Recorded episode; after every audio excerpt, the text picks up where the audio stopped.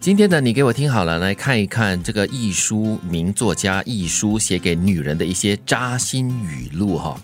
这句话这么写道：不相爱有不相爱的好处，什么话都可以说。嗯，因为当爱情产生的时候，你可能渐渐的会把一些事情就是当成理所当然，也可能会觉得，哎，有些话好像不能说。嗯对，而且你知道这个人哈、什么话听了过后会冒火，什么话听了过后会很敏感，会很受伤，你就什么话都不可以说因了。为你在乎他嘛，嗯，所以你不想伤害他，然后你知道有些事情那是他的底线，就不要去碰。所以不相爱有不相爱的好处，那不相爱的人有什么话可以说嘞？有什么话好说呢？我的问题是，难道对于没有相爱的人来说，比方说好友啦，或者是呃知己哈，这个红颜知己就可以这个天南地北都说吗？感觉上就是形容在爱情里面的人呢，讲的通常是比较甜美甜蜜的东西，嗯但是跟朋友之间，你可能说的东西又不一样。嗯，可能有爱还是有一些东西还是可以说的啦。嗯，又或者是这个相爱也要分不同阶段哈，啊不同阶段的相爱可以要说的东西，或者是不能说的东西是不一样的。对，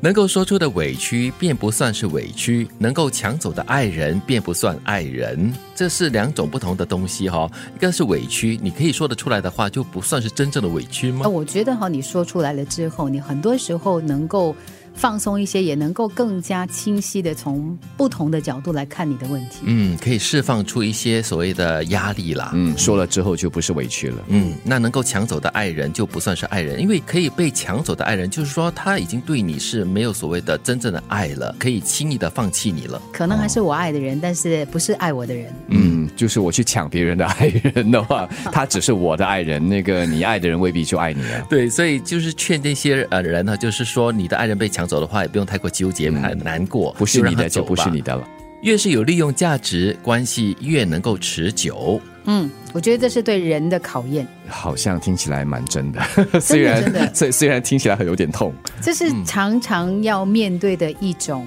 人生当中的挑战。一种很残酷的现实。当然这里所说的利用不一定就是呃金钱上的利益了，嗯，包括了你的价值，你给予你赋予这个朋友或者是你身边的人什么样的价值？我觉得它可能不是直接的金钱价值，但它最后一定是牵扯到钱，嗯哦、这是现实。真的啊、好像我有些朋友可能他们觉得说我我喜欢你这个朋友，因为哎你这个朋友很风趣，嗯，让我的生活更添、呃美好。 对这样我哦又或者利用你是给我快乐，这个啊人，也这个可人以，知识渊博 我利用你给我对知识对，对就是他很多的那些门路，他知道很多的一些新的东西，所以我从他身上可以得知，嗯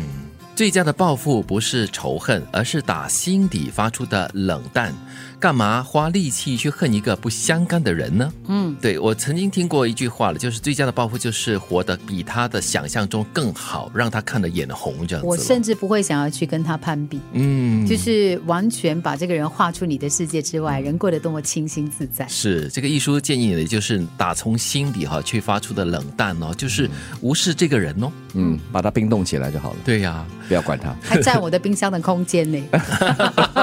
就不要理他，